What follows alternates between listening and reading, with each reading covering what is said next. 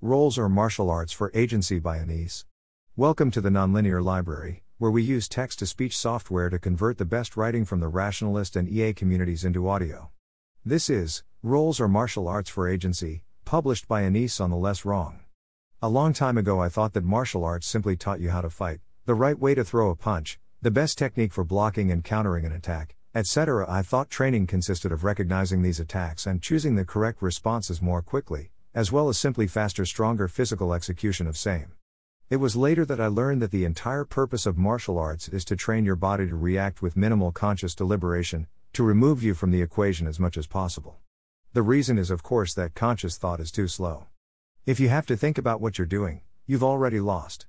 It's been said that if you had to think about walking to do it, you'd never make it across the room.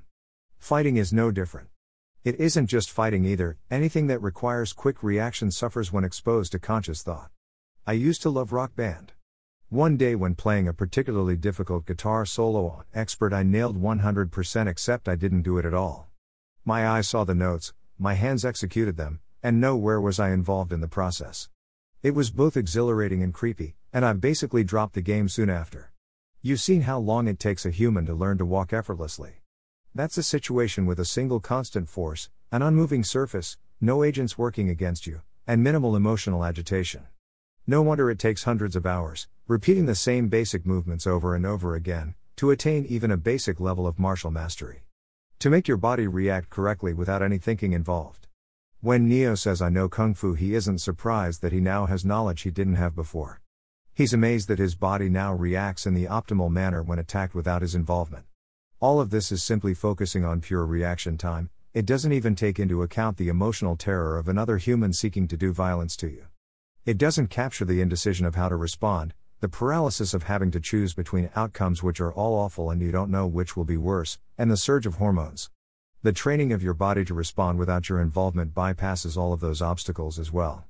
This is the true strength of martial arts, eliminating your slow, conscious deliberation and acting while there is still time to do so.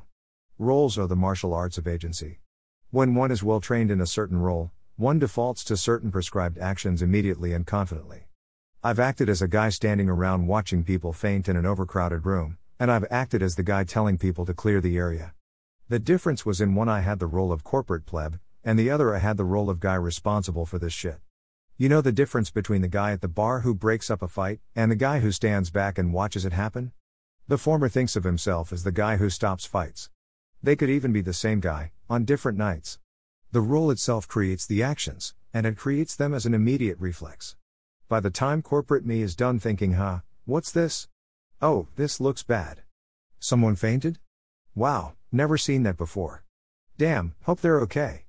I should call 911 enforcer me has already yelled for the room to clear and whipped out a phone. Roles are the difference between Hufflepuff's gawking when Neville tumbles off his broom, protected, and Harry screaming Wingardium Leviosa, protector. Draco insulted them afterwards, but it wasn't a fair insult, they never had the slightest chance to react in time, given the role they were in. Roles are the difference between Minerva ordering Hagrid to stay with the children while she forms troll hunting parties, protector, and Harry standing around doing nothing while time slowly ticks away, protected.